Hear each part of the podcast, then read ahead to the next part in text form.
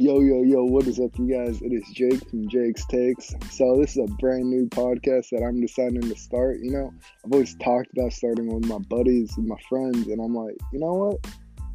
With quarantine and everything, why not? You know, they've always told me I should start a podcast because I like to talk a lot. I like to talk about anything and everything which is exactly what this podcast is going to be about. Anything and everything that goes on in the life of a 19 year old kid, from video games to school to music to everything.